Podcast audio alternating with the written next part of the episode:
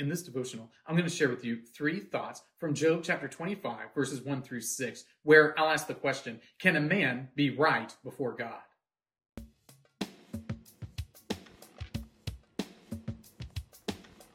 Job chapter 25, verses 1 through 6 says Then Bildad the Shuhite answered and said, Dominion and fear are with God. He makes peace in his high heaven. Is there any number to his armies? Upon whom does his light not arise? How then can man be in the right before God? How can he who is born of woman be pure? Behold, even the moon is not bright, and the stars are not pure in his eyes. How much less a man who is a maggot, and the Son of Man who is a worm? Job, in making his arguments to his friends that God has been unjust towards him, says before Bildad answers that if he could stand before God and plead his case, then the Lord would declare him innocent. But Job's friend looks at him and says, Listen, can a man be right before God? Is it even possible for a person, a created being, to be right in the presence of the Almighty, omnipotent, infinite Creator? And his answer, obviously, is no. But Bildad kind of messes up is his anthropology a little bit. Because mankind, when they were created, were created what? They were created good. In fact, the Lord steps back after creating for those six days and he declares it all very good. So, in a sense, what Bildad is saying is true because all have sinned and fallen short of the glory of God. But in another sense, what he's saying is wrong because God did create everything and declared it all good. With these ideas sort of floating around in mind, here are three thoughts from Job chapter 25, verses 1 through 6, answering the question Can a man be right before God? Thought number one a created being.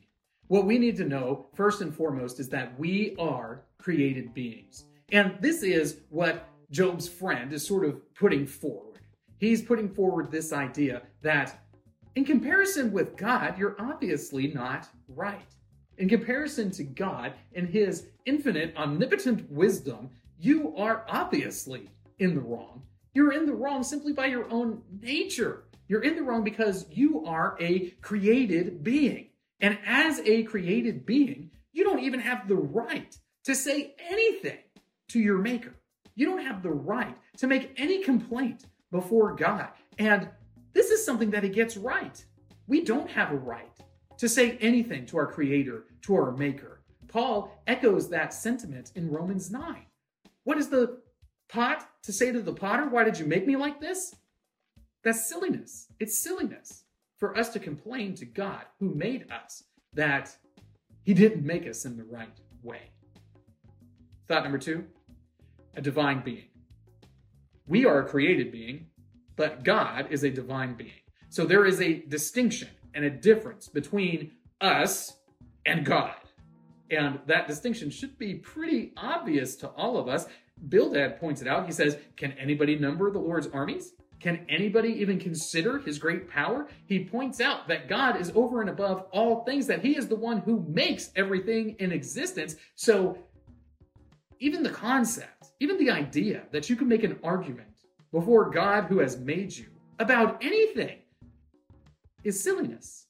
God is a divine being, and he is in a different category. He has a completely different nature than any and all created beings.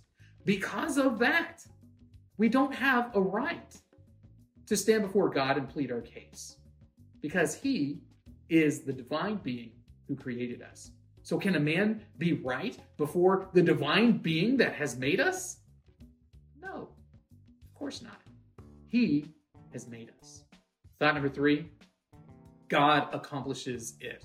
So if we ask the question, can a man be right before God? And our default answer is no, because we are created beings and God is a divine being, then obviously we would never be able to be right before God, for all have sinned and fallen short of the glory of God.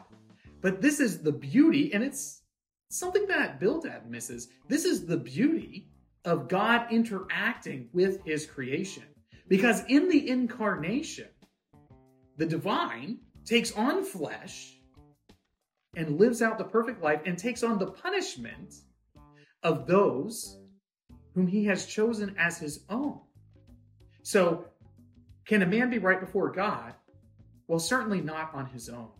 But God can accomplish this incredible act. And this is precisely what he has done in the person and work of Jesus Christ. This is exactly what has happened. In Christ, man is made right before God.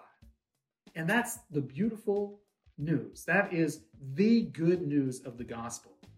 That this insurmountable task of being made right with God has already been accomplished for us in Christ Jesus. The divine takes on flesh and suffers the penalty of sin. These three thoughts come from the assigned reading of Job chapters 25 and 26. If you'd like to read through the Bible with me, you can do so by subscribing to this channel, by clicking on the link in the description, or by joining the Facebook group Through the Bible, where we are reading the text of Scripture together.